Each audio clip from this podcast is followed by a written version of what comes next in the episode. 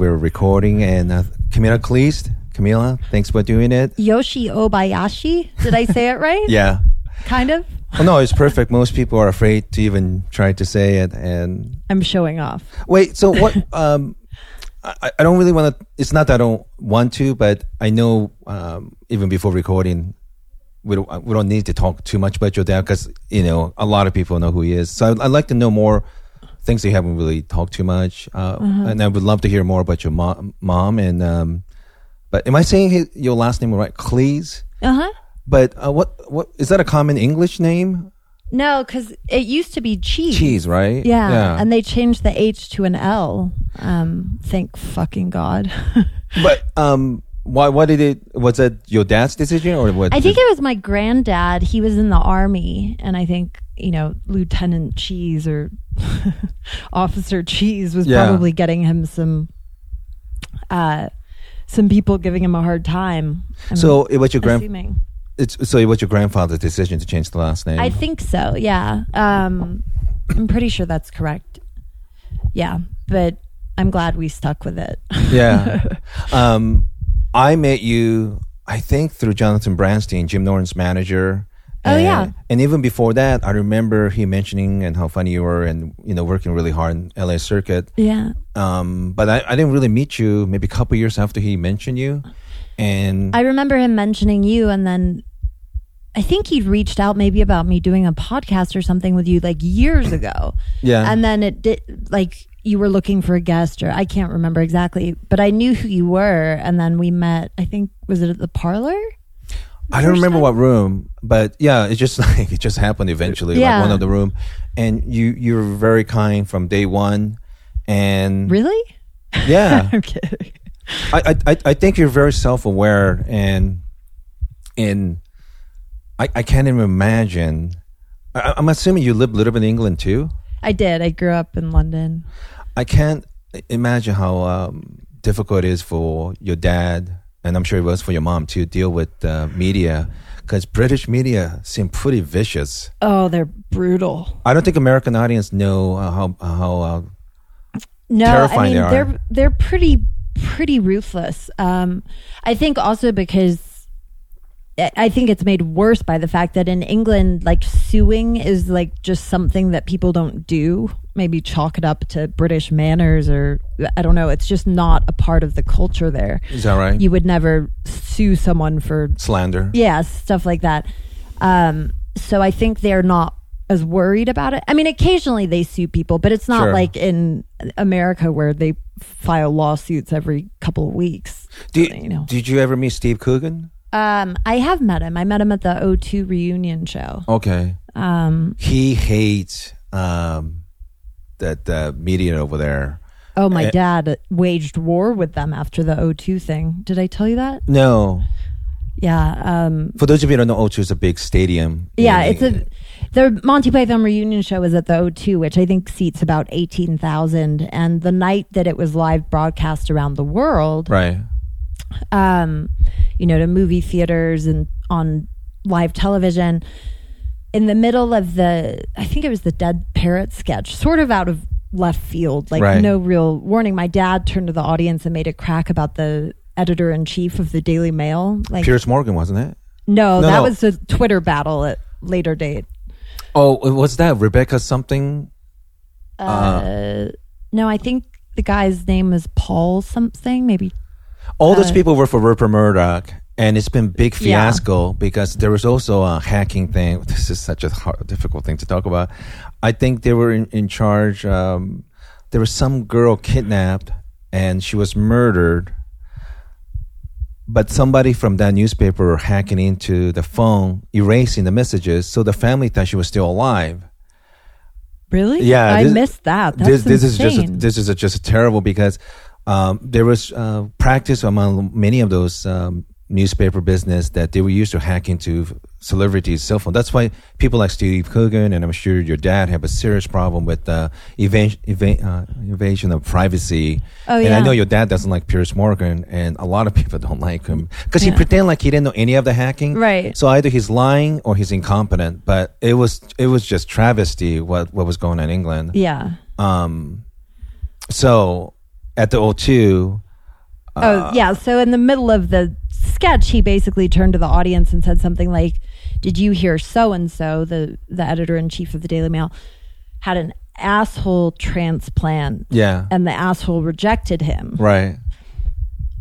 And the audience, I think, was a little confused, but they laughed, uh, and it was the live broadcast night. Anyway, so uh, he already, he and the Daily Mail have been at each other's throats Oh, for sure. years, but this just exacerbated it.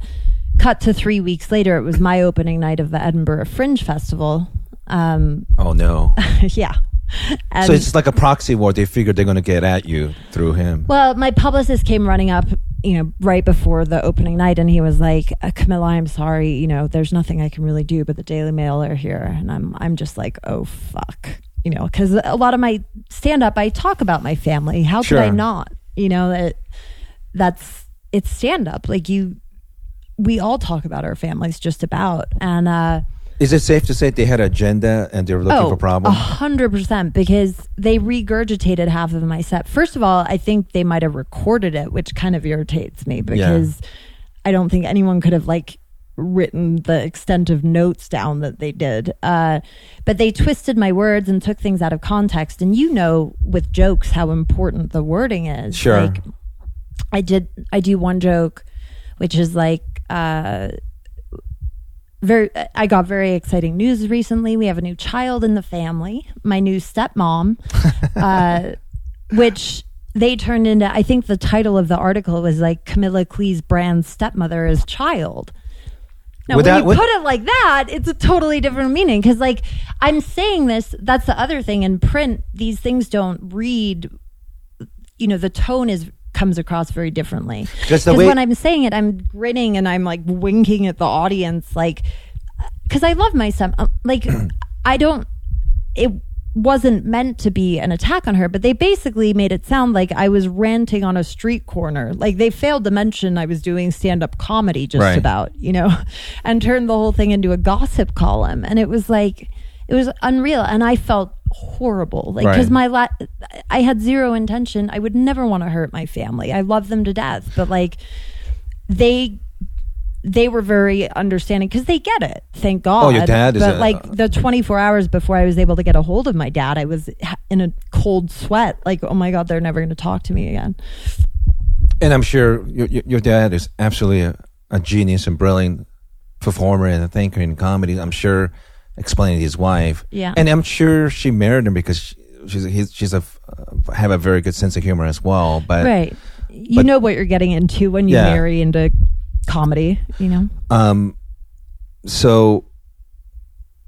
Uh, I mean, how did you? Uh, were you okay? I mean, you must be panicking. Um, Um, oh, I mean, I was, I was having panic attack basically for two days straight, only because I was trying to get a hold of my dad and and he conveniently just didn't have his cell phone on him for like 48 hours, I and I was so I thought I was getting disowned and. You know, it just frustrated me because the last thing I'd ever want to do is hurt them. And I think anyone who actually saw me perform the material yeah. could tell you that it's all done in a very like good natured sort of winking at the audience tongue in cheek like haha they're in on the joke too way but the way that they made it sound was completely not that Yeah, because that's one thing. You're very funny, but not a malicious person at all. I don't Yeah. think so and Yeah. I mean you know me well enough like Sure. I I don't want to hurt anyone and um it yeah that part of it it's a double-edged sword you know i'm grateful it got me the extra publicity sure but like at the same time dealing with that and that was that was the first time in a long time i'd had to deal with that and i actually kind of forget how big he is over there. Oh, yes. i mean here i feel like i kind of fly under the radar at least way more than over there it was like you know i felt like i was under a microscope and I don't think I could have anticipated the level of scrutiny, especially as a new comic. That's pretty intimidating because Yeah. I've only been doing it a few years. It's not like, um, you know, it would it would be nice to be able to get the experience without being reviewed by ten different magazines, even though you're only doing a week run. Right. You know. It's a, it really is a double edged sword for you. Yeah. Um, but you, you, you have a grace and you, you know how to conduct yourself in public. And I, I think, um, I think so now. I mean, now that I quit drinking, yeah. yeah. so, And Um, I, I gotta say, I'm, I'm very grateful when you were very kind because I was trying to get a ticket to see your dad last November in Glendale. I don't remember the theater, but um, you're kind enough to give me a ticket and backstage. oh and yeah, I, I was thrilled. That, That was fun. Um, I just feel so much love, and I'm, you know, they just admire your dad, and um, uh, the pla- place was completely packed. Yeah. And after the show, um, he he was so sweet.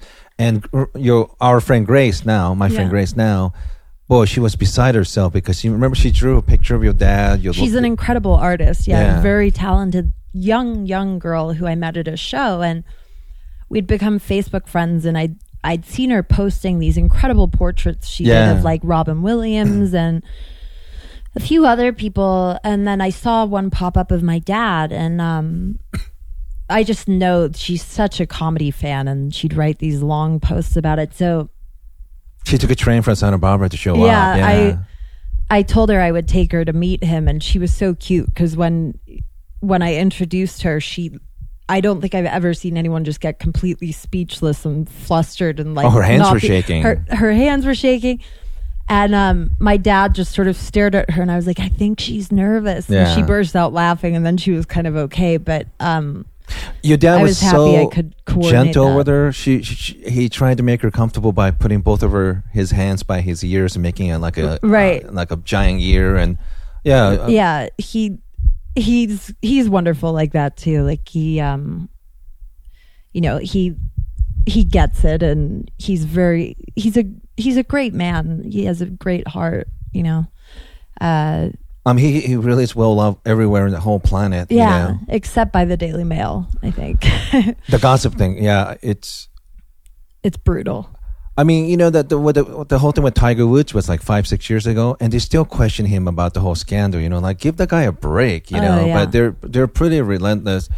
Um, I, I might even put Tokyo media circuit just a little below that with the gossip stuff. You know, it's it's uh, I don't know what it is about uh, Japanese and British media. I know they have a very strong newspaper tradition. yeah So they have to keep writing gossip and things like that. But um, I'm I'm glad we're we're not as bad as them. I think in the states, I think we still give a little bit of respect compared to them. You know, Right. Yeah, Well, I feel like in the US, there's certain people who are famous for being famous, and those are the ones that exploit the tabloids to get right. the maximum amount of coverage because they feel like they have to stay relevant. And, Yeah. you know, um, I don't think I need to name names here, but like we know who those are the people that, you know, they call the paparazzi and give them a heads up to let them know where they're going to be. Sure. Um, I don't think your dad wouldn't be bothered with it. You know, my my dad would rather they not know like he hates it you know and so in england the paparazzi are going to track down whoever is famous rather Yeah. than like just the people who are kind of inviting it and not to say always because they can be bad here i mean sure. it always bothers me when people are really um when people get upset because a celebrity snapped at a paparazzi Yeah. um Never and they're like, they- oh, the celebrity should apologize. I'm always like, no, they shouldn't, because some of the paparazzis, their exact purpose, like they go out on a mission to antagonize the celebrity Yeah. so that they'll snap. Because if they snap, half the time the paparazzi gets to sue them because they broke their camera or like. Good and it makes them look bad. Like that gives them a story. Whereas just getting a nice smiling photo of them leaving a restaurant, that's not a story. And they're incredibly aggressive. And I mean, I read a statistic a long time ago that it was something like 30% of paparazzi are like registered sex offenders. Like they're they're scumbags of the earth. Like there's I didn't not know that. Oh, it's it's terrible because they ruin people's lives. I mean, you have to be okay with like really fucking up people's and shit. they're pretty shameless. They're awful. Yeah. Um, and in some ways, I think the British press are worse, but I think they're probably more aggressive here. Um, as far as like, well, I don't know, Princess Diana car chase, but like, there's been a few instances of like people being chased in their cars by paparazzi, or Yeah. you know, um, there.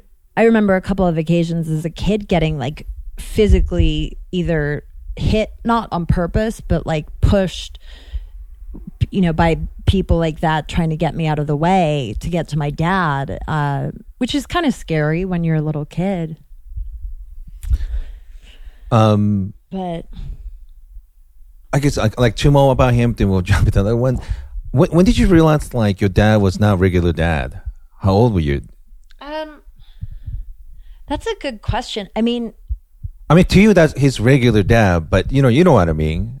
it not until I was older than you would think because it's one of those things like I didn't really understand what acting was until I think a lot older than most people because I just would see my dad on TV and that was my dad and I mean obviously he's playing these over the top you know exaggerated versions of himself but Yeah. still like I didn't really understand the distinction of like what acting was versus and it didn't help that you know my mom was an actress so she i'd seen her on tv and then Yeah. my stepbrothers their father was a professional golfer so he was on tv so i kind of thought i guess everyone's parents were on tv like it was just Wait, your so your mother's ex husband's oh my stepbrother so oh, step okay, my dad's now ex-wife but the one he was married to for you know most of me growing up from Yeah. about i think like six years old to like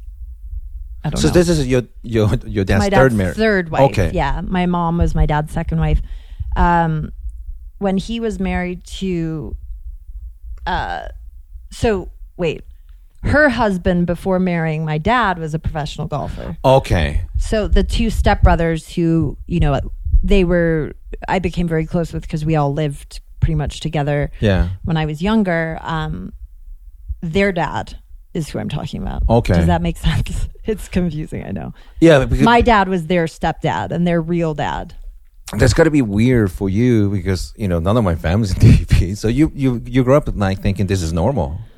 Well i grew up thinking a lot of things were normal you know my dad would like most of my childhood photos i'm in like I mean, he's in like a dress or a monk outfit or a policeman's costume, you know, or dressed like a bat, um, like just ridiculous costumes. But like when that's what you're used to, you don't know that that's not normal. Right. I remember we had to bring in a photo of our parents for show and tell Oh, in like kindergarten. And Right. of course, he sent me in with a photo.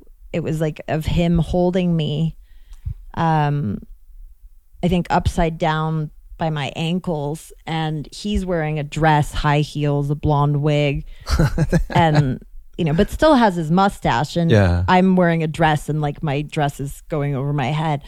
Of course, the, the school would, they refused to put it on the bulletin board with the other kids. And I was kind of upset about that. Um, because to me, that was just, that was normal. Yeah. You know, I didn't, what, at that age, you don't question things. You don't have that cognitive ability yet to say, like, oh, everyone else's parents, like, their mom is in a dress and their dad is wearing pants. Like, for me, it was like, oh, that's just what dad does. Wow. so, Um, um, definitely unique. But I don't think, I mean, does anyone realize until they're much older if their childhood was a little weird? Like, you just sort of assume everyone has the same experience until Right. you're an, you start to question those things, you know? so after your parents got divorced, did did you guys move to states? Is that what happened? Not right away. Uh, at first, we moved just like very close, maybe a half a mile away um, from my dad, and I I would go to my dad's on weekends. Um, and then I think when I was like ten, we moved to the U.S. My Okay. mom and I. She was going to get remarried.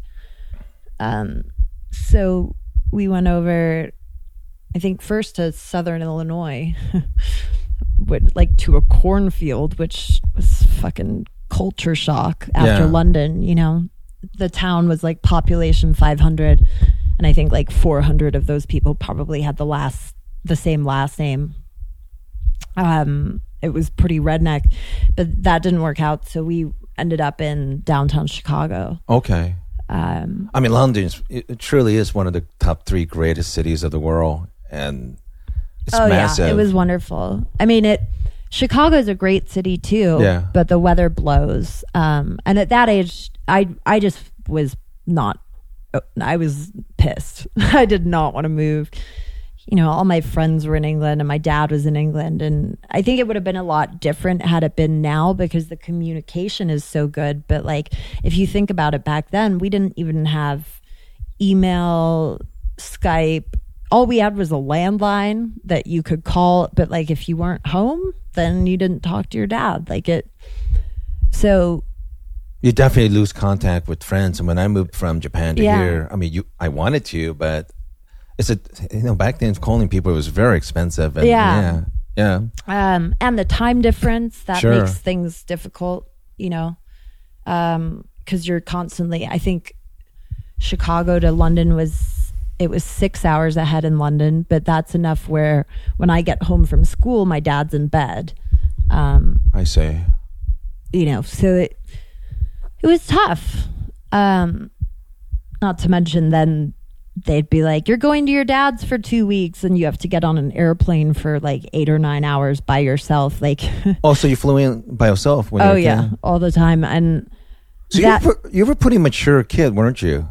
i grew up fast Yeah. for sure um but you know god i used to hate those flights because you can imagine like this is before they had like dvd players game Movies boys whatnot, movie- yeah. like they were like here's your book and you have to read a book for and i actually like to read but not for eight or nine hours as a kid Were they?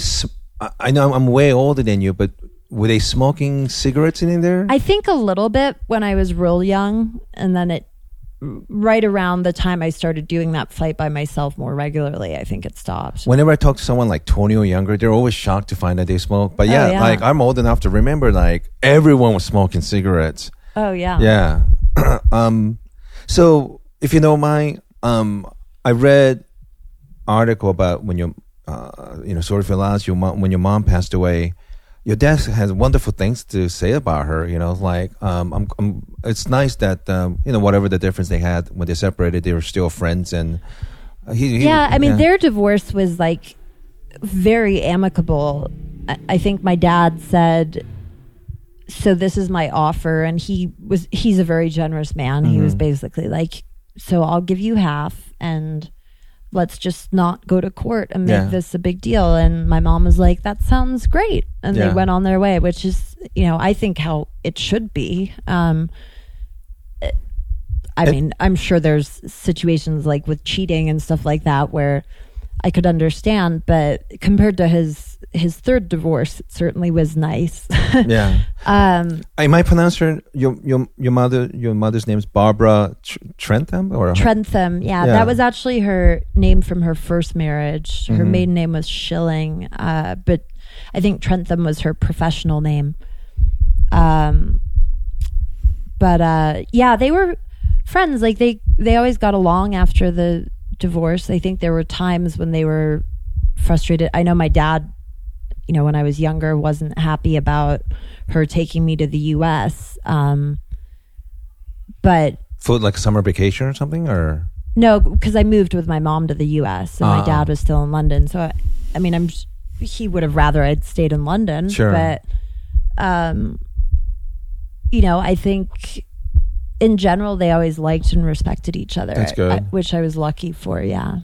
Um, and of course your good look comes from your mom. I think she was a, she's American model. thank you. Uh, um, yeah, I would say so. Yeah. I, you know, I don't think I look much like I mean you're you're so thank God. tall and I got my height from him certainly. Uh, and I think is that right? I think your mom was on the Vogue magazine yeah, cover she too, is right? a pretty big model. Um, and did a little acting. She she was in the original Rollerball and yeah. it's so funny talking to you about that because I remember as a kid watching that, you know, and um, it was like so strange to meet someone that actually was, you know, the daughter of her, you know, um, Sammy Caan. Wait, wait, um, Jimmy. Jimmy Caan Yeah. in, in the uh, movie as James well. Caan. Yeah, James.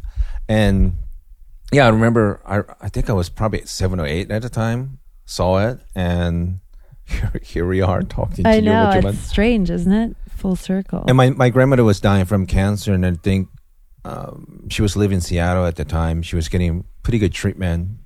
No one would tell her she was dying from cancer, but I remember as a kid visiting the state for the first time, two guys made her laugh. It was Benny Hill and your dad's physicality, you know, because she Yeah. didn't speak English, but it was really nice to see. Last six months of her life, that was like the one of the biggest laughter she had, you know. oh, nice. yeah. That's Um, always nice to hear. Yeah, I mean that's certainly when you need it the most. I felt like with my mom when she was sick, I was just constantly trying to make her laugh in the Sure. hospital and keep things on upbeat. And she had a pretty dark sense of humor too. So, and thank God because, you know, long days of of being in the hospital. But she used to like to fuck with the doctors, which I loved to watch. Like she would. she was so funny about it. Um, so she she was born and raised in New York City, uh, Uh, Brooklyn, or in New York, and then I think when she was relatively young, they moved to Connecticut. okay. Um, and, and she always would be a model, or wa- was one of those classic stories like somebody saw her and discovered her. um, I think so. Yeah, she went to university. Mm-hmm. She went to Mount Holyoke. Kind of did the very like correct thing to do and majored in art history. She's a a very talented artist. Um, and that was always kind of i think her main passion but wound up sort of falling into modeling and doing very well um, Well, for sure. I mean, you can't get higher than getting on cover of Vogue. You yeah I, and she was incredibly beautiful um, and then that sort of segued into Acting. acting she did some tv uh, reporting and then directed a show called like amazing animals or something where they had a water skiing squirrel. Oh, she became a journalist later on. uh sort of i don't quite know the chronological order of things to be totally honest Yeah. but, um something like that And that's how she met your dad. they met backstage at the hollywood bowl I see. um from what i understand uh when monty python shot live from the hollywood bowl there Right. uh, 40 s- well how many years yeah i guess it would have been about like maybe 35 years 40 years ago and uh which was kind of a crazy coincidence because i just went to see Spamalot at the hollywood bowl okay. which was the first time that With a Monty different cast, right? Like- well yeah i mean it's still a it's basically the holy grail as Yeah. a, a musical so eric was there but none of the other pythons were there right. Eric Idle. Yeah. Eric Idle, yeah. Um, but I went to go see that, and it just coincidentally, it was sort of weird and sad and cathartic. But uh, That's everything started for you, right? I mean, really, what? the fact that your mom met your dad at that. uh, Yeah, like that's how I'm here. But it happened to be on the anniversary of my mom's death, which was sort of a weird Ooh, coincidence. creepy. Yeah, Yeah. right. Um, so when they started singing "Always Look on the Bright Side of Life," I burst into tears. Yeah. which was it had been a long week but it was you know it's sad but it was kind of a nice it was an incredible night they it was really fun um do you mind if i take a quick bathroom break? Oh yeah, sure. Let me pause. oh your grandma Oh yeah, we were talking. Sorry, we're back recording, and it's it's been half an hour, so I don't remember what we were talking. I know we were talking about your mom. So, um, I, I, here's a couple questions. So, what was what was she like as a mom? I'm, she, she seemed very sweet.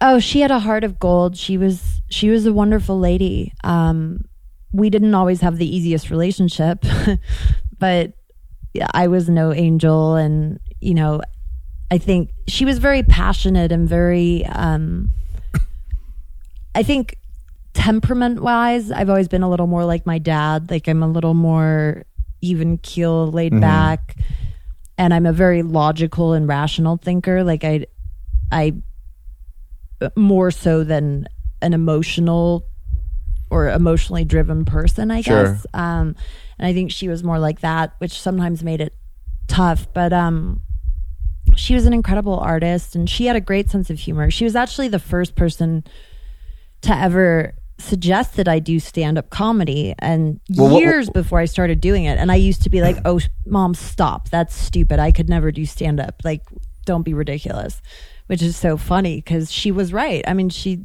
She obviously saw something in you that yeah, she just thought I'd be good at it, I guess. And, you know, I, it, it was a bummer that she never got to see me do it. Um, Oh, not even once. no, I mean she saw video, but like, and I would sometimes run my stand up bits for her at the hospital, but like she would usually, you know, fall asleep, which Yeah. is not like what you're hoping for when you're doing stand up. But she was on so many drugs and things at that point.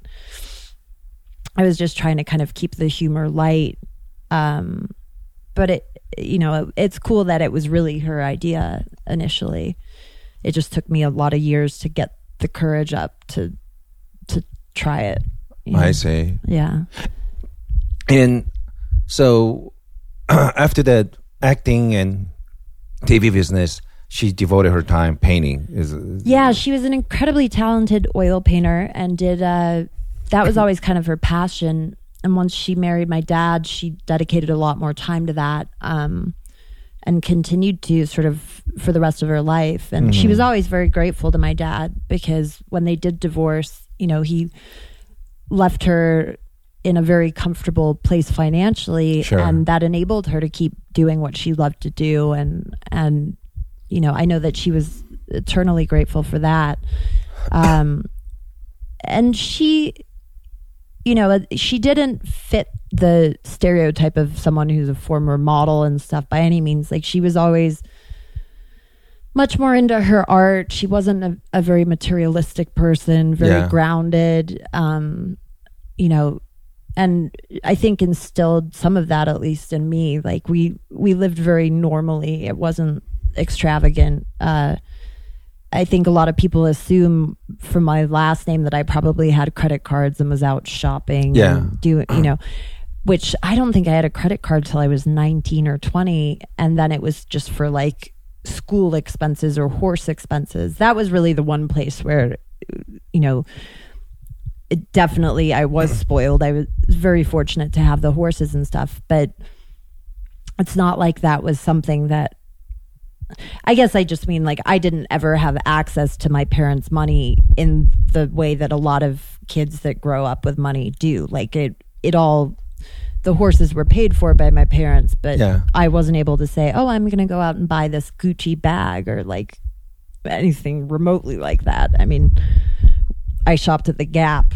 That was like a special treat kind of thing. Um, when I was younger, but the horses was definitely I was very lucky to have. I mean, that sport is stupid expensive. were you were you doing that in, in England or you just started in the states? I started in England. Uh, it's a very popular sport for young girls over there. Like it's sort of, it's huge. Um, Was it your? it's a lot more reasonably priced over there. I will say, It is? like, yeah. I mean, to take lessons and do pony club stuff, it may have changed since then. I'm we're now talking sort of 20, 20 some years ago, but uh, to take riding lessons and do pony club activities was pretty reasonable Yeah. compared to what it is here. Um, and I grew up going to the stables every weekend and and taking riding lessons through Hyde Park. I don't know. You've been to London, right? Yeah. Yeah, yeah.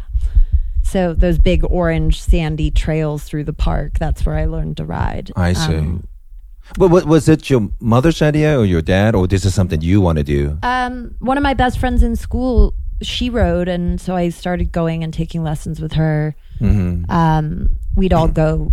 We had like a half day on Wednesday, so we'd all go Wednesday afternoon for our riding lesson and ride around Hyde Park. And uh, I just kind of fell in love with it. I think, as many young girls typically do. Yeah. Uh, I loved being around the horses, and and I'm glad I found it because it really was a big influence on my life, and it really kind of saved me through some of those tough years. Um, and moving to the U.S., it was nice to have something that I could still do. You know that I was passionate about. Like I would go to the stables after school and and kind of felt at home there. You know. Um, but is it still like is that, is that a sports of um, I don't know I don't know if middle class in England or is it still somewhat exclusive activity? I think it is to some degree, but it's certainly you'll find more people in you know the lower middle class or middle class who do it. Maybe not to the extent that the Mm-hmm. that the you know the super wealthy people are doing it, but it it's more accessible. It's not nearly as like esoteric as it is here. It, most people wouldn't know it existed, and then it's like this little bubble. Of, Uh, for, I think for most Americans, we see it in like James Bond movies. You Right. know, the, the villains writing doing something every with, four years on the Olympics, Right. there's some coverage. Um, because here it's it's insane. I mean, our family was like around the poverty line in that Yeah. sport, and I was very lucky growing up.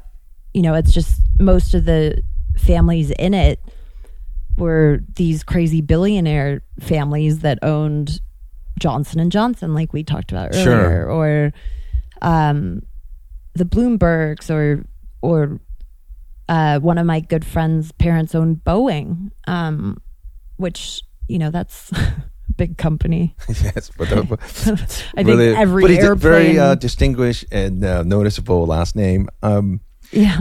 So- Well, that wasn't their last name. Oh, well. that would have been funny though. Um, so w- w- one of my friend Marty Hunt, he he um, really good looking uh, African American friend of mine, and he lives in North Carolina. He and I didn't I don't know where to go because I'm I meant to ranch with horses, but equestrian is like completely different thing, you know. And he he told me to ask like a couple questions to you, and I think we already talk, we already talked about it before the show. But he asked me what kind of discipline, and you were doing more cross um, Show jumping. show jumping. So there's there's a bunch of different ways that people compete on horses. There's the western stuff, which is all rodeo, and those are the big saddles with the horns. That's the biggest distinction, and cow- Okay. cowboy hats and that whole whole sector. And then within the English style of riding, um, the English saddles don't have a horn; they're much smaller, and in my opinion, more comfortable. I cannot sit on a western saddle, but they have. Uh, there's the eventing side of things, which is dressage, cross country, and show jumping. Um, or I mean, cross country literally mean it, it is just cross country is almost like a steeplechase. Like you're galloping through fields. Okay. Uh, you're being judged on time and faults, and there are obstacles which you jump, but they're all like natural looking. You know, Right. like a big log would be an obstacle, or a brush fence. You know, some Ah. of them are built, but like Sure. they're built so that they're things that you would encounter if you were hunting or doing a steeplechase. They'll have like water obstacles where Okay. the horse has to gallop through water. Um, But you pick show jumping.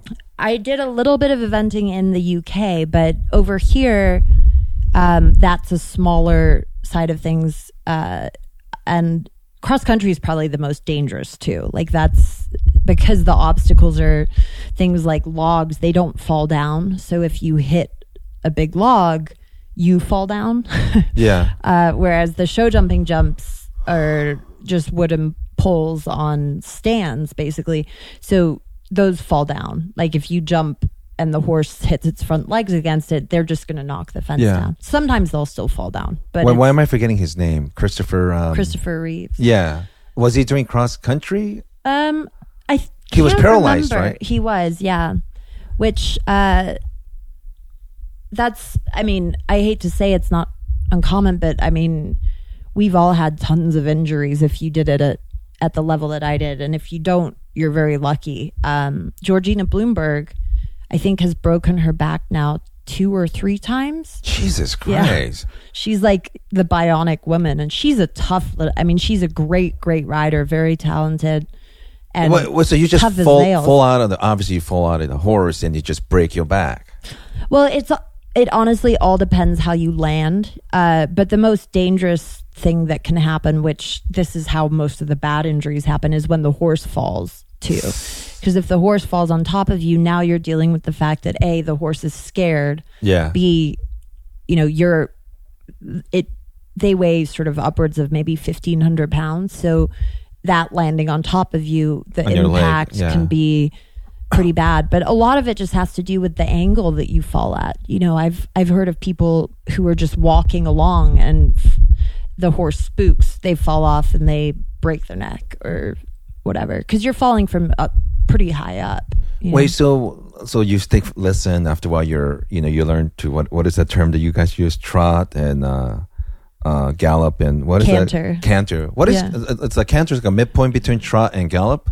Um, yeah. So basically, a trot has like two beats. Okay. The horse moves with diagonal pairs of legs. So Yeah. the front left and the hind right hit at the same time. Yeah. And then uh, the front right and the hind left hit at the same time. Okay. So it's like boom, boom, boom, boom, boom. And then canter is a three beat. Okay. So it's uh the back two legs hit at the same time and then the front two hit individually. Um Oh. but there's not a moment or there maybe there's a very brief moment where all of the legs are off the ground. Gallop is f- all four hit individually. Is, wait, is that right? Yeah, and then there's a moment of total suspension, like where none of their legs are on the ground. Right. So it's like one, two, three, four, up, but it's going very, very fast. That's the fastest. I see. It's interesting that you use the like a musical language to explain that because, um, you know, in tango, you and your partner becomes one. It seems like a really good uh, writer. Horse is just basically extension of themselves. It looks like. Yeah. Well, y- that's how you feel it, and a big part of the skill of like when you're doing show jumping, which Yeah. is what I did, is you have to make the jumps come up in stride. Yeah. So that it's like the canter. It feels like bada bum, bada bum, bada bum, bada bum, bada bum, bada bum, and that's like when you hear I can I can't do it, but when you hear like a sound effect, a Yeah. sound effect of cantering, it usually sounds kind of like that. So you, if the jump is coming up, it's like bada bum, bada bum, bada bum, bada bum, bada bum. You know, uh, I don't know if that makes sense. Yeah. Like you want it to stay to come up like in the right amount of strides. You you don't want to have it so the horse is having to take off from being too close to the jump or Yeah. too far away because that's when you're likely to either have you knock the jump down or the horse stops. Well, so, so, so how long did it take you to get like comfortable? I mean, we were talking about the, those crazy Japanese TV shows, right? Yeah. And I remember watching a show where a rider had this goofy helmet with a camera on top. It looks terrifying when he's jumping up, oh, it, it coming be. down, and, and it looks it looks cool from distance. But you're when you're actually on the fifteen hundred pound horse. That's kind of wasn't it scary for you the first time when you jump? Uh, Um, probably, but I mean, the jumps are so little. You obviously start, oh, oh, you know, doing was- these mhm. tiny little things, which barely feel different from a canter stride, you know, and then you work your way up, and and the difficulty really is like when I'm six strides away from the jump, or I'm coming around the corner to the jump. I need to be able to tell whether I'm going to get to the jump in the right number of strides or like the the jump is going to come up in stride Sure. and adjust accordingly um especially if there's like let's say there's a jump what we call like a two stride or a gymnastic Yeah. um or a combination where there's like one jump one stride one jump uh actually that would be a, a single uh but I think I said a double. So one jump and then two strides and then another jump. Within that distance, you walk the distance between, you pace it out. So you know, like, is that two strides going to be a long two strides or a short two strides? So a lot of it is like, then when you're coming around the corner, you have to set the horse up so that their stride is either shorter or longer. Wow. And still make sure that the stride is is going to uh the jump will come up in stride so you're making it as easy as possible for the horse to jump um When I see a because of the professional rider, I hope that makes sense. I Yeah. feel like it's really not easy to explain without like showing you on a diagram or like watching a video or something. Because when I see professional people do it, it looks like oh, it must be so easy. But once, Oh, yeah. once when I was watching YouTube and they were explaining, like, oh my god, it's a lot more complicated than that. That whatever the hand things you do and your leg and telling the horse to move that. Um, Well, you're using very small, like when you're getting to the big jumps, which I did at the end, the Grand Prix stuff, the five foot three jumps and stuff. It's very important that how you're high? so up to like five foot three, five foot six, maybe. Oh my god! Um, like you want you have to be incredibly accurate because Right. And time it right. the right. yeah, yeah, that's what I mean. Like because if you make a even just a tiny little mistake, if Collision. the horse is coming up and then it has to throw in an extra quick stride before the jump, you're probably going to crash at a five foot jump. If it's a little two foot jump, the horse can probably maneuver its way over it. Yeah. But like, so the horses have to be trained so that they're incredibly sensitive to like if I literally if I squeeze with my left leg, their whole body is going to move to the right.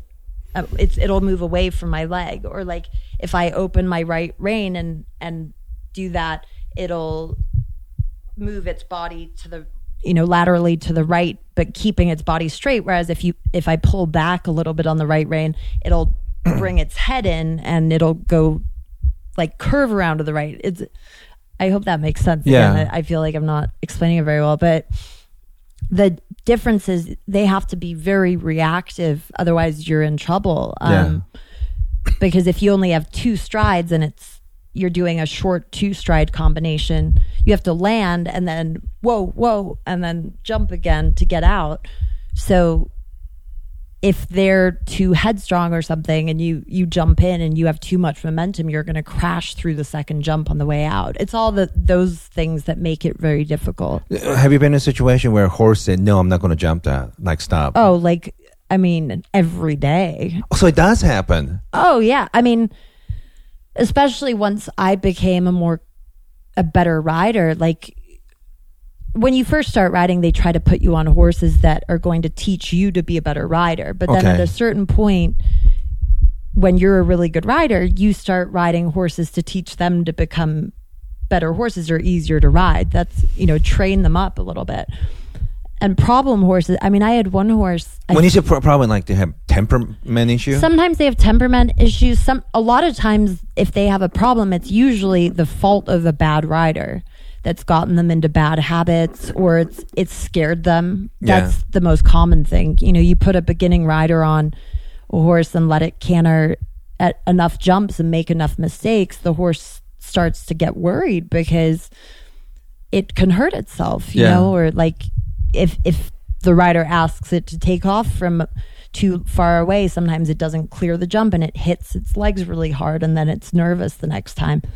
So horses will develop these bad habits like refusing or some of them just are naturally, you know, like people they have personalities. So Sure. some are more neurotic or more easily spooked than others. Um Have you had bad uh, horses with bad habit? You were able to correct, make correction. They, Oh yeah, I So mean you, do it- all the time, but sometimes it's more difficult than others. It's you know, like with humans, like bad habits can become more and more deeply ingrained the longer you do them. You Yeah. know, so it uh, the worse a habit is, the longer generally it's going to take to to break that. And the biggest thing is really just horses that have been asked to do too much from a young age or had bad riders on them asking them to do things and it messes up their head you know because they stop trusting the riders. Uh, and or you know there's a lot of abusive horrible people in that business unfortunately. It breaks my heart. That was part of the reason that i was okay with walking away from it because there is a lot of abuse and a lot of illegal shady practices that you know they try to stop but it's hard to keep track of i mean some of the horse shows they just have thousands of horses and maybe not thousands well yeah a couple thousand horses at least like uh you know spread across huge amounts of land and all their tents and stuff. How are you going to have people watching them all all day long and making sure that they're not being mistreated in any way um, and unfortunately a lot of times people do they'll have like the people that are cheating or doing these kind of abusive horrible things end up winning uh, When you say cheating, are you talking like steroids and things like that? well, there's a lot of drugs that they can use. I mean, they'll even I've heard of them using like human drugs like but oftentimes for the for the opposite effect. Like whatever they weren't testing for. Like at one point, they weren't testing for cocaine, so they would give a horse cocaine not to speed it up, but because the next day it would be like hungover or it would come down from the cocaine and it would mellow it out. You know, which is Are you serious Yeah. about cocaine? yeah, and it come it gets out of their system very quickly too, Right. just like with humans, you know. Um, but more, I think the thing, the stuff that, well, it's hard to say what would bother me more, but like they'll do things like they'll, uh, well, the lowest level of this, which I don't think is illegal, or at least it wasn't when I was younger, is like you'd be cantering up to a jump and there would be someone standing at the jump um, holding like a broomstick at the level of the jump. Okay. And as the horse jumps over it, they would hit the horse's legs, you know, not necessarily very hard, but with the broomstick Okay. so that then the horse thought it hit the jump. So the next time it would jump higher. Higher. Um, so sometimes they would do that kind of stuff to encourage the horse to jump. So a little bit of mind game stuff. Well, yeah, it just really was to remind them what it felt like to hit the Right. jump. And like a little bit of that within reason, I Yeah. don't think is that bad because they do have their legs are not crazy sensitive. Uh I, I mean, I guess they, they can be. It depends how hard you're hit. Sure. Like, I don't really condone any of this and did like as little as I could get away with, depending on if I was working for someone or not, because you kind of had to go along. But the things that really I found troubling were stuff like uh, they would have uh, some people had like rails with spikes sticking out of them, so that if the horse hit this the jump, you know, it would hit like a Yeah. fucking nail. Um, which would really hurt it, and then it would be terrified to hit it again, so it would be jumping more carefully. Who I- fucking does that? Jesus. Oh, they did horrible things. I mean, there were people who who would rub the fronts of their legs raw and then Yeah. bandage them really tightly with like turpentine or rubbing alcohol so it stung so bad it was Yeah. like throbbing so that again they'd be terrified to hit the jumps but it it makes them jump amazingly high like it you know and I hate that like I couldn't bear but a lot of people get greedy and they're in it for the money and they you know it is a very risky sport financially because you invest so much money in these animals and then Well, I mean, if you win, if you, if you're first place in tournament, um, just cash prize. I'm assuming. yeah but it's more about the sales like because if they win first prize in the in a few competitions in the grand prix then the horse is worth more money Oh, you know oh. it's like it's like an actor with credits you know they're Yeah. going to pay more to get this actor because he just starred in twilight I see. like it, it does that kind of make sense so oh yeah.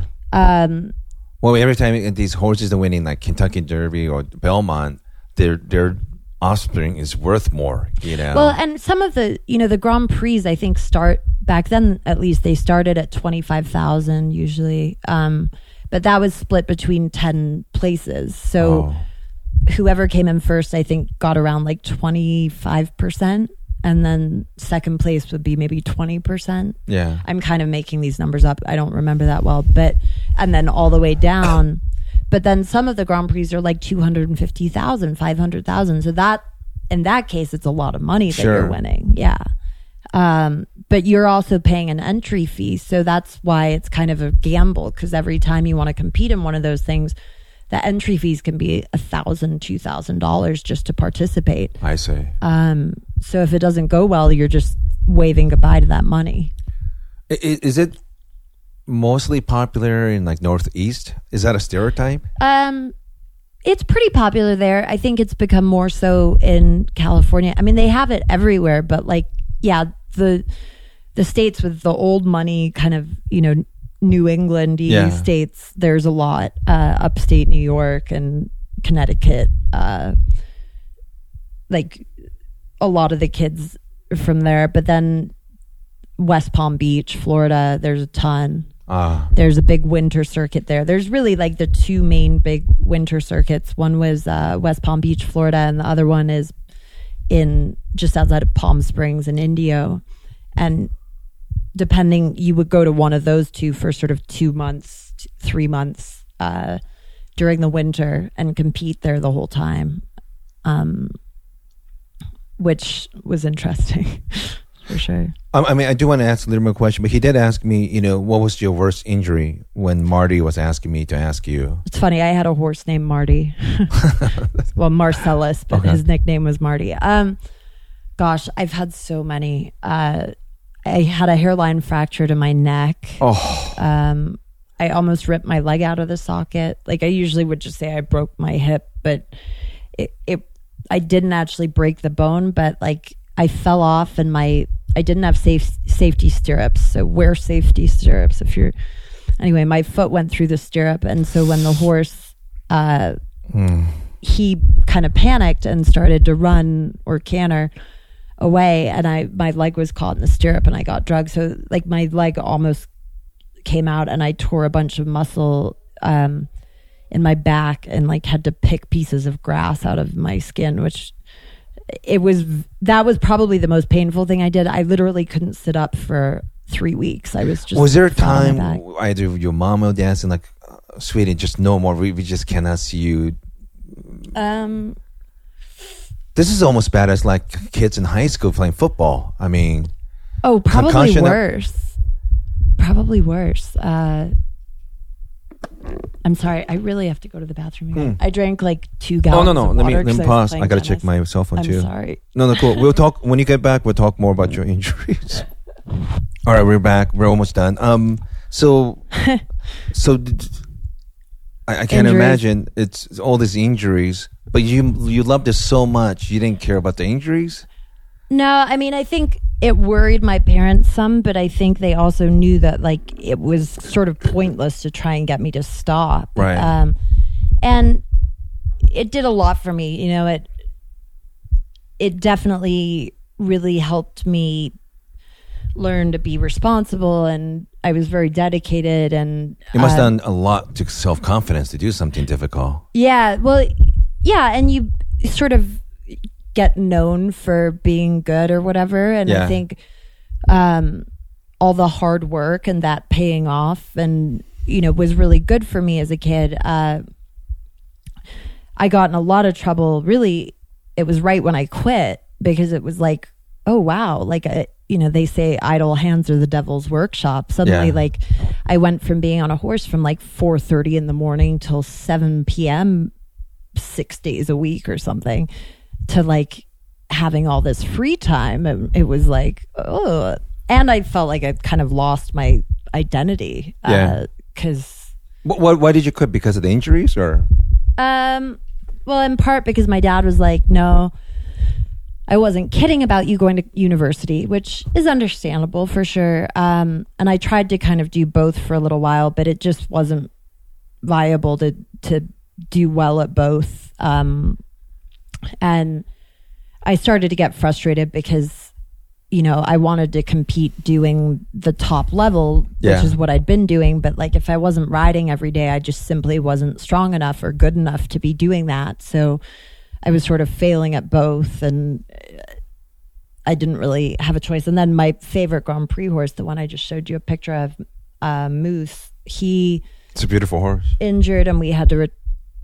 retire him, which was kind of devastating. But it was also like, well, I'm not going to get another horse after that, um, and understandably so. You know? Wait, wait. When, when you say retire, you don't mean not to kill it, no, right? no, no, now. no. I still have them. Yeah. yeah. He's like my age.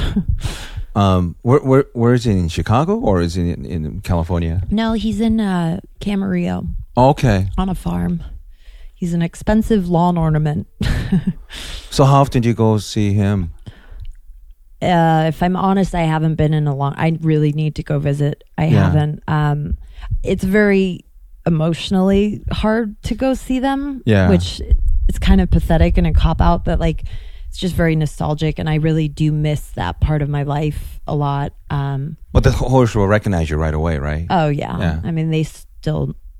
I think at least they still know me. Yeah. I mean, I still have two. One was my first horse who I rescued from he was a racehorse and we got him like for 5000 bucks or something when I was about 11 Yeah. and I've had him all that time. Is it better than actually having your car when you get a for your horse? Uh oh yeah, cuz you bond with them and you Yeah. love them. I mean, it was hard like I learned to not always get attached because we did have some horses who we bought and I knew we were going to sell. Uh, and that was just part of thing. But I kind of had an agreement with my dad, like I could keep two and retire them forever. I see. Um, not that he would pay for them. I now pay for them, which is way beyond my uh, what I should be paying for it. Like, I mean, not to say that he should be paying for it, but like, they're just even though they're just living in a field, they're fucking expensive, man. yeah. Uh, but I love them, and I would never, you know, do what a lot of people do, which is just, you know, I can't even say it. God, uh, but they kill them. I could never, ever, ever. I mean, it, it breaks my heart. Well, so. so so what what is that arrangement? Do you, do you do you pay people to take care of every month, or or do you? Um, yeah, I pay for board, you know, for them to basically like rent for them, uh, and then for food, and then for care. I see. So yeah, it adds up. oh, it's, it's a lucky horse because Mm. I know um, I could imagine others. a startling number just sort of because when like most of the horses are insured Yeah, and if so if you have a really good horse like moose was and he breaks um and he's done for good like a lot of times they can recover but this time there was not a chance uh, you can claim the insurance money, but you can only get, I think, 60% of it, or like this is how it used to be at least, uh, unless you hand the horse over, which I wasn't willing to do because Oh my god! So I- you, so you mean to tell me when you get rear-ended in your car and um if the damage is severe, they give you money, but they also take the car. It's similar kind of yeah, notion. I mean, and I don't know if they always like. Again, this is like ten or eleven years ago, and s- Yeah. some of it may have been more like hearsay or urban legend. But I'm, I believe when they take the horses, I mean, what else are they going to do with them? Yeah. they sell them for horse meat or whatever. Which, like, it makes me sick to even think about. I could never, ever, ever. Um, I had no idea. but some people i think can justify it because they think to themselves it's so much money um but i don't understand it Um, before I jump into your stand-up and stuff, Yeah. um, I, I, I got Marty did ask me, what was that professional circuits were like when you're traveling, competing? It's it's um, oh it's like a traveling circus i mean it's crazy and that level of money and uh you know it's mostly girls and gay men so you can imagine the level of sanity revolving wait, wait, around- what, why, why game it? Why? Well, so the show jumping, and it's funny, it's more like this in America than it was in the UK and stuff. Okay. But I mean, girls, I understand. They Right. look, you know, well, I guess just you know, it like ballet too Yeah. would be mostly probably girls and gay guys. Like Yeah. it just who's drawn to it. The hunters and equitation in particular, because those are disciplines where they're both still jumping, but they're judged subjectively by judges, and they either if it's hunters, they're judging the horse and how the horse jumps and moves. And wait, wait. When, when you say hunting, like they It's have called- to, pre- they're, they're pretending like they're actually ch- ch- chasing a prey, or No, it's just it's funny. It's pretty misleading. It's a basically just a term for a division. You still do a round of jumping, okay, but it's a pretty straightforward round. They almost always look the same. Like it- it's like you do two jumps along the outside of the ring, and then two jumps coming across the diagonal back towards home, and then two jumps away on the opposite side of the ring, and then two coming back home across the diagonal, or vice versa. I kind of thing see. but they're judging the way the horse moves, the way the horse jumps. You get penalized if your leg touched. Uh, yeah, if okay, you hit okay. a jump, you'll get penalized. Uh, and then the equitation courses. What does that mean? What does that word mean? I never heard that. Hunters or No, no, it- it- equitation? yeah, that one. Equitation means so that's a, a, again, it's a round of jumping. Okay. Or sometimes they, they do have flat classes too, where it's just judged on you riding Okay. around on the flat. But it's a round of jumping. Um, with the equitation, it's judged subjectively on the rider. So it's like how well it's their style and position and their effectiveness and uh, how well they ride the course. Okay. So, but you're also going to get penalized for things like if the horse knocks over a jump or you have a refusal, like you you'll be disqualified basically. But that's judged on the rider. One is judged on the horse, one is judged on the rider, and then the third is judged objectively show jumping. That's a more complicated round of jumps. Although equitation is a complicated more complicated round too. Y- y- You know, in how boxing you have three judges, and Yeah. sometimes it seems so obvious one side won, but because the judges did something goofy where the person that everyone thought lost winning it. So how That's many? exactly how. Yeah, it's very subjective. It's and very political. There's all kinds of things that can how many judges are judging? Usually. three. Well, it depends. The big classes or like the national championships, three. Okay. Typically, at just a regular horse show, it would be one, maybe two. Okay. Um, but yeah, there's a lot of a lot of politics and shady things. You know, it you never quite know what's going on. Um, So have you been in tournament where clearly you're the superior one that did well, and you just find out somebody else is winning? Mm-hmm. Yeah, I, I guess it is subjective. because It's not like boxing where you. well, especially because things, you know, like, and I'm I'm not going to name names, but there's a lot of um, sponsorship that goes on at the horse shows. So Yeah. they'll, they'll have classes that are like, you know, this company sponsoring this Grand Prix. Well, Ah. so if so and so's family who owns this company is sponsoring the Grand Prix, You're gonna get benefit is- of doubt. You know, riding in in the hunter class, they they- they're probably if two people are really good and they're one of the two people who do you think's going to win. Right. You know, it, it it does come into play in those. And uh, I mean, there's some circumstances where because most of the judges are are horse trainers or uh, sell buy and sell horses, so sometimes you'll be competing in a class where the you bought the horse from the judge. Not me. sp- I don't think I ever had anything Yeah. like that happen. But you know, there's It sounds like a conflict of interest. yeah, there's definite places where you're like, really, that shouldn't be allowed. But uh, so it's a similar thing when you're doing Olymp- Olympic trial. So it's it's it's different at that level because that is show jumping, which is that's the objective kind of judging of the three, where basically you're given a time allowed, you're Okay. given a course of jumps, and you have to complete the course um, without knocking any of the jumps down in the shortest amount of, or actually. In the first round, you don't have to be in the shortest amount of time unless it's a speed round. You just have to make it over in the allowed amount of time yeah. without knocking over any jumps or crossing your tracks. So that would be a refusal that you get three points for a refusal and four points if you knock a jump down. But the if you get three points for a refusal, you're most likely going to wind up with time faults. Like if you go over the amount of time allowed, you get Oh, there's a time limit too. Yeah, you get one fault per second. So if you have a refusal, chances are you're going to accrue a lot of time faults as well, if that makes sense. Yeah. Um, and then whoever jumps the first round clear in the amount of time allowed, they'll come back for a shortened version of the the round, which is against the clock. And again, you want you know if you're going to win, you have to be the one who jumped all of the jumps without knocking them down in the shortest amount of time. I see. And that that's how they'll get the winners.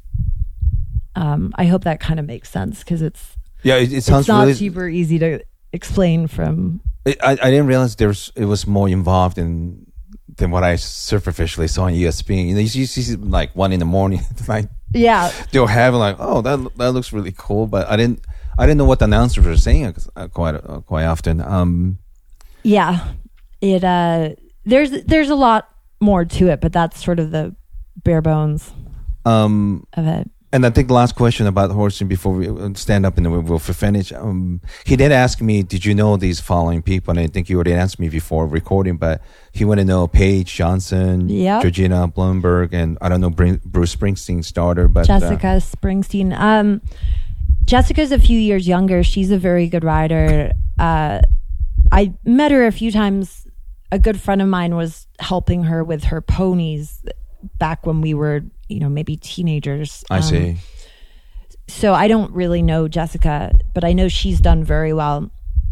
Georgina, I was closest to of the three that you said. Uh, she was a good friend, still is. Love George. She's a great rider. She's great the descendant human. of Johnson and Johnson.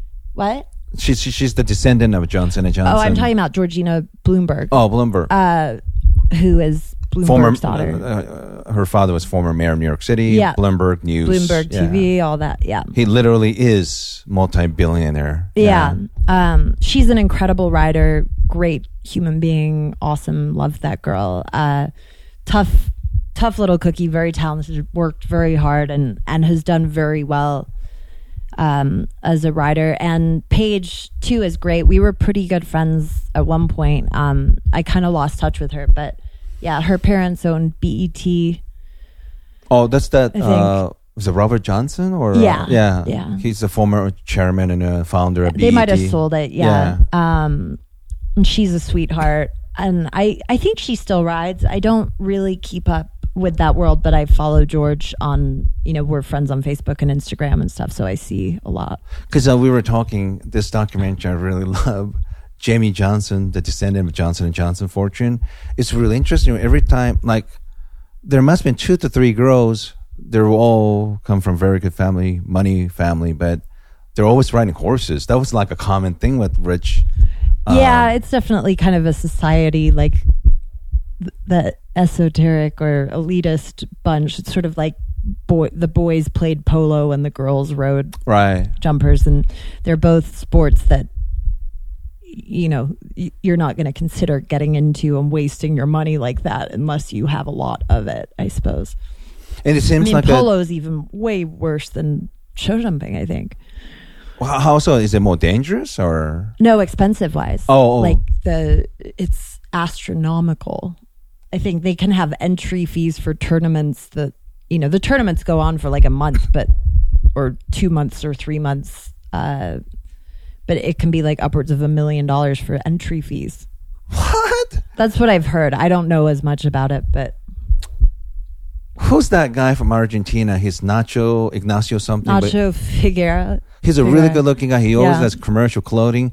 I thought he was just a model. I didn't know he was a like a world uh, champion. Yeah, he's he's a good polo player. I think, you know, he's not like maybe one of the best from what I've heard. I've been sort of out of that scene for a long Yeah. time, but I think he's mostly famous because he's a very good looking one. Is he like the David Beckham of uh, of uh, polo? Because Probably a little. I don't know that much about soccer, but Okay. Um, but yeah, I mean, he's. I don't think he's like his handicap. Actually, I'd be curious what it is. Uh, he's not like a ten or nine goal player. I don't think. See, now you lost me because I don't know anything about polo. So there's handicap. Uh, Polo. So each team has four players, and Okay. one of those players will be the patron. They call it. You know, the, who's the sponsor basically, yeah. and they're almost always by far the worst player on the team. okay. Like they're usually rich old men who pay three professional polo players to come and play with them, and you know, so that they can compete. wait, wait. Am I hearing this? So there's three athletic one and the one.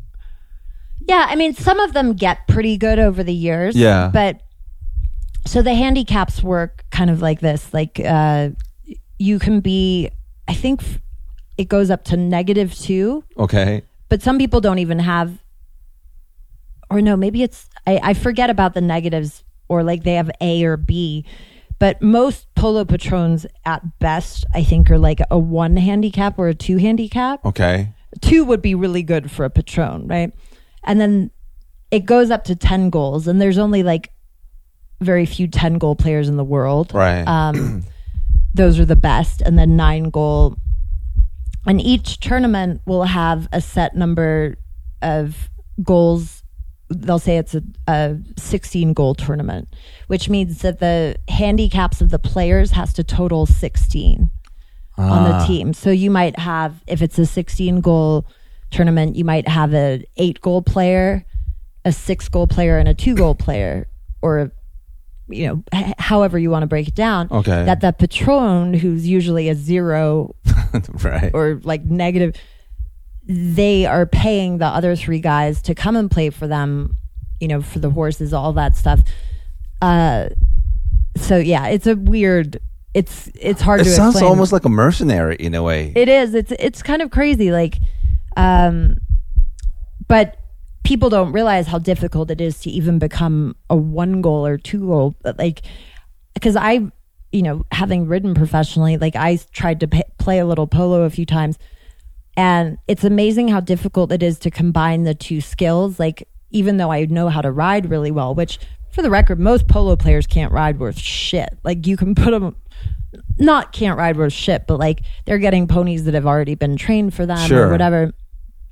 Um, but having to hit a ball and those balls are small with that big long mallet at Yeah. flying speeds, like that's. I'd say that and ice hockey are the two hardest sports because you're combining two skills, like you're skating and puck handling. And I've seen in the TV, like it's amazing. They're riding horses at pretty fast speed and just to twist around and hit it as hard as they can. yeah, it's crazy.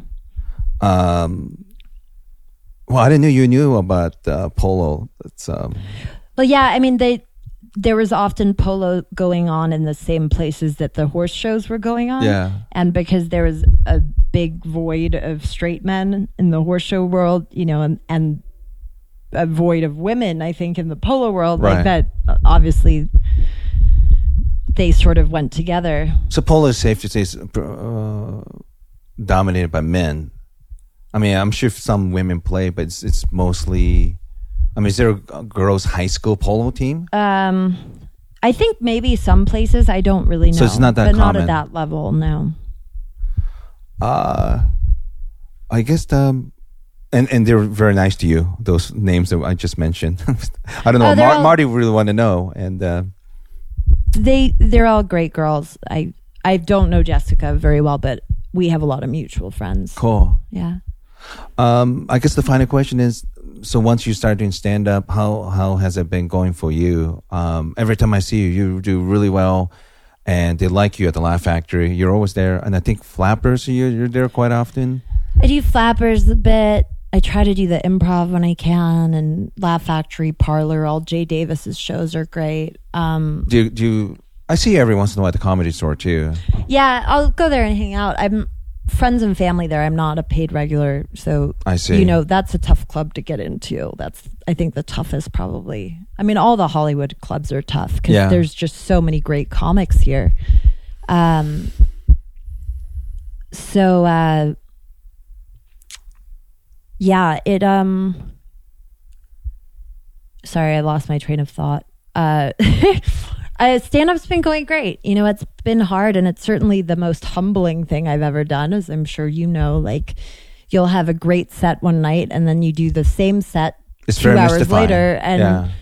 it goes horribly, and you can't really understand why, and you're then you want to, you know, it it can be the best feeling in the world or the worst. Uh, I, I'm sure you're no stranger to that. Yeah. because we've all had.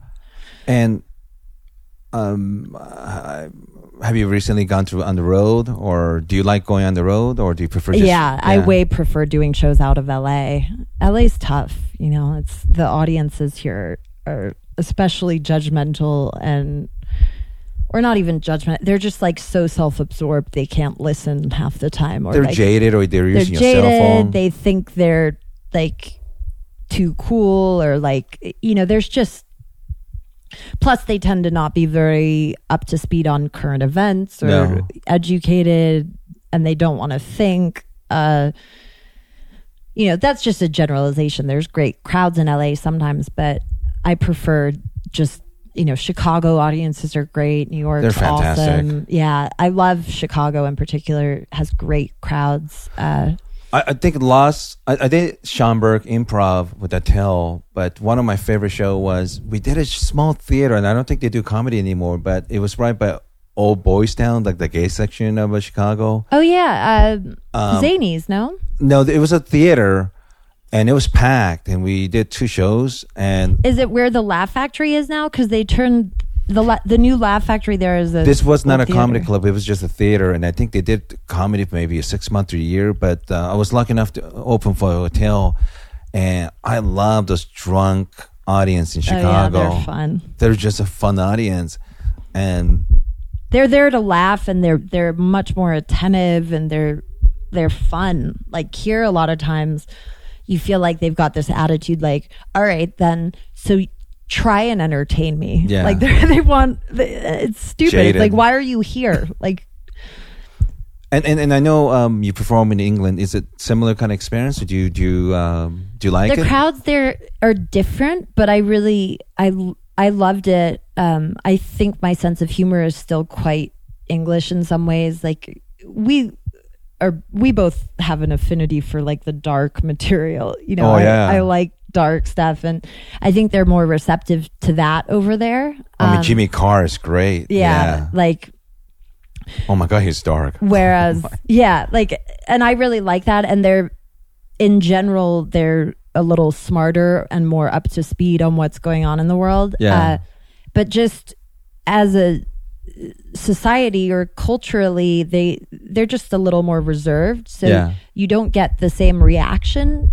But that's just because the people aren't as reactive, unless it's like a late night drunk show, and then it's a total reaction. But like especially at the Edinburgh Fringe, where that's tough because most of the the audiences, like once they've arrived, they've already seen two or three hours of comedy, so they're not fresh anymore. You know, That must uh, be crazy. but they're just a little bit quieter and less rambunctious. But they're also more attentive and sort of will still be enjoying it. You just have to get used to not getting the same amount of validation, I guess. So um, let's end it. Uh, do you have any uh, big show coming? I'm I'm I'm hoping that we're going to do a little bit of show with Norton when he's in. October, yeah, I hope so. I love Norton. Um, Uh, any upcoming road gigs for you? Um, what do I have coming up? That's a I'm surprised they, they didn't put you on Last Comic Standing this season. I didn't even audition for it. You got to do it next year. I, I think I will. I feel like I'll be more ready next year. Um, I uh, let's see. Where's my schedule? I know on September twentieth I'm at the Ice House. Um, any parlors? Any ice house? and September 10th, or no, sorry, September 10th, I'm at the Ice House okay. In Pasadena. Um, I've just come off, I haven't had a night off in like three weeks, but I'd left some nights open now. Uh, what else do I have coming up? Any road gigs? Um, I'm doing the Ventura Comedy Festival. That's like around September 20th, I want to Okay. Um, I don't have much on the road planned until October. I do the Cabo Comedy Festival. Um, oh, Monday, September 21st, I'm opening for Iliza Shlesinger at Oh, cool. the Hong Kong Inn in Ventura. Um, that's about. I don't have a ton set up right now, but I need to get on that. So I'm glad you mentioned it. um, have you thought about maybe doing Seattle Comedy Competition up there? Um, I've never applied for that, but I might try this year. I need a good tape, and I don't have an, anything very current right now. It's a good experience, and it's um, Have you done it? long time ago. Yeah. I, used to live it up there. I think Ron Reed, who used to be the general manager for Comedy Store, I mean uh, Comedy Underground, I think he's still running it. But it's it's a really good. Either that, or you could do one in San Francisco Comedy Festival. yeah, com- I think uh, those are linked, aren't yeah, they? they're, like they're by run by the same people. Yeah, yeah. Um, I've heard good things about all of those, or those two competitions in particular. I know they're more prestigious than many. yeah. Uh, but I, yeah, there's. I'll be at a handful of festivals, and I'm trying to get on the road more. So. Good. But And you I- can always check my website, CamillaCleese.com, or Twitter at Camilla Cleese, Facebook Camilla Cleese. I'm not very original with my handle. no, no, but that's easy to but remember. it makes more sense. Are you planning to do shows overseas? I'll go back to the UK next year. Okay. I wanted to wait till I can do a full hour or 45. Um, Well, let So me know because I have friends in Scandinavia. They love English comedy there, and Yeah. especially in Sweden. I have friends at Stockholm, and I think they'll I like. love Sweden and Norway because I feel at home there. like Oh, you look like one. six yeah. foot blonde, I feel like I fit in there. And um, Cool. Uh, uh, any chance you might be working with your dad again with some project or s- show with him? We have a few things in the works, but I can't talk about. Any no, no. But I right hope. now. Uh, so, but so yeah, you guys there's are a talking. few things hopefully that'll that'll pan out, and you know, so keep an eye out. Okay. Well, Camilla, thanks. I thank want to you, thank Yosh. you. You're the best. I want to thank your cat. put, put him to sleep. Um, thanks for doing it, and uh, please follow Camilla, and uh, she's terrific. And please check out her dates on her website. And uh, thanks for listening, and I will talk to you guys soon. Cheer up, Brian. You know what they say? Some things in life are bad. They can really make you mad. Other things just make you swear and curse. When you're chewing on life's gristle, don't grumble. Give a whistle. And this'll help things turn out for the best. Hey. Always look on the bright side of life. Always look on the light side of life. If life seems jolly rotten, there's something you forgot. And that's to laugh and smile and dance and sing. When you're feeling in the dumps, don't be silly chumps. Just purse your lips and whistle, that's the thing. And always look on the bright side of life. Come on. Always look on the right side of life. For life is quite absurd, and death's the final word. You must always face the curtain with a bow. Forget about your scene, give the audience a grin. Enjoy it, it's your last chance anyhow. So always look on the bright side of death. Just before you draw your terminal breath. Life's a piece of shit when you look at it. Life's a laugh and death's a joke, it's true. You'll see it's all a show, keep 'em laughing as you go. Just remember that the last laugh is on you.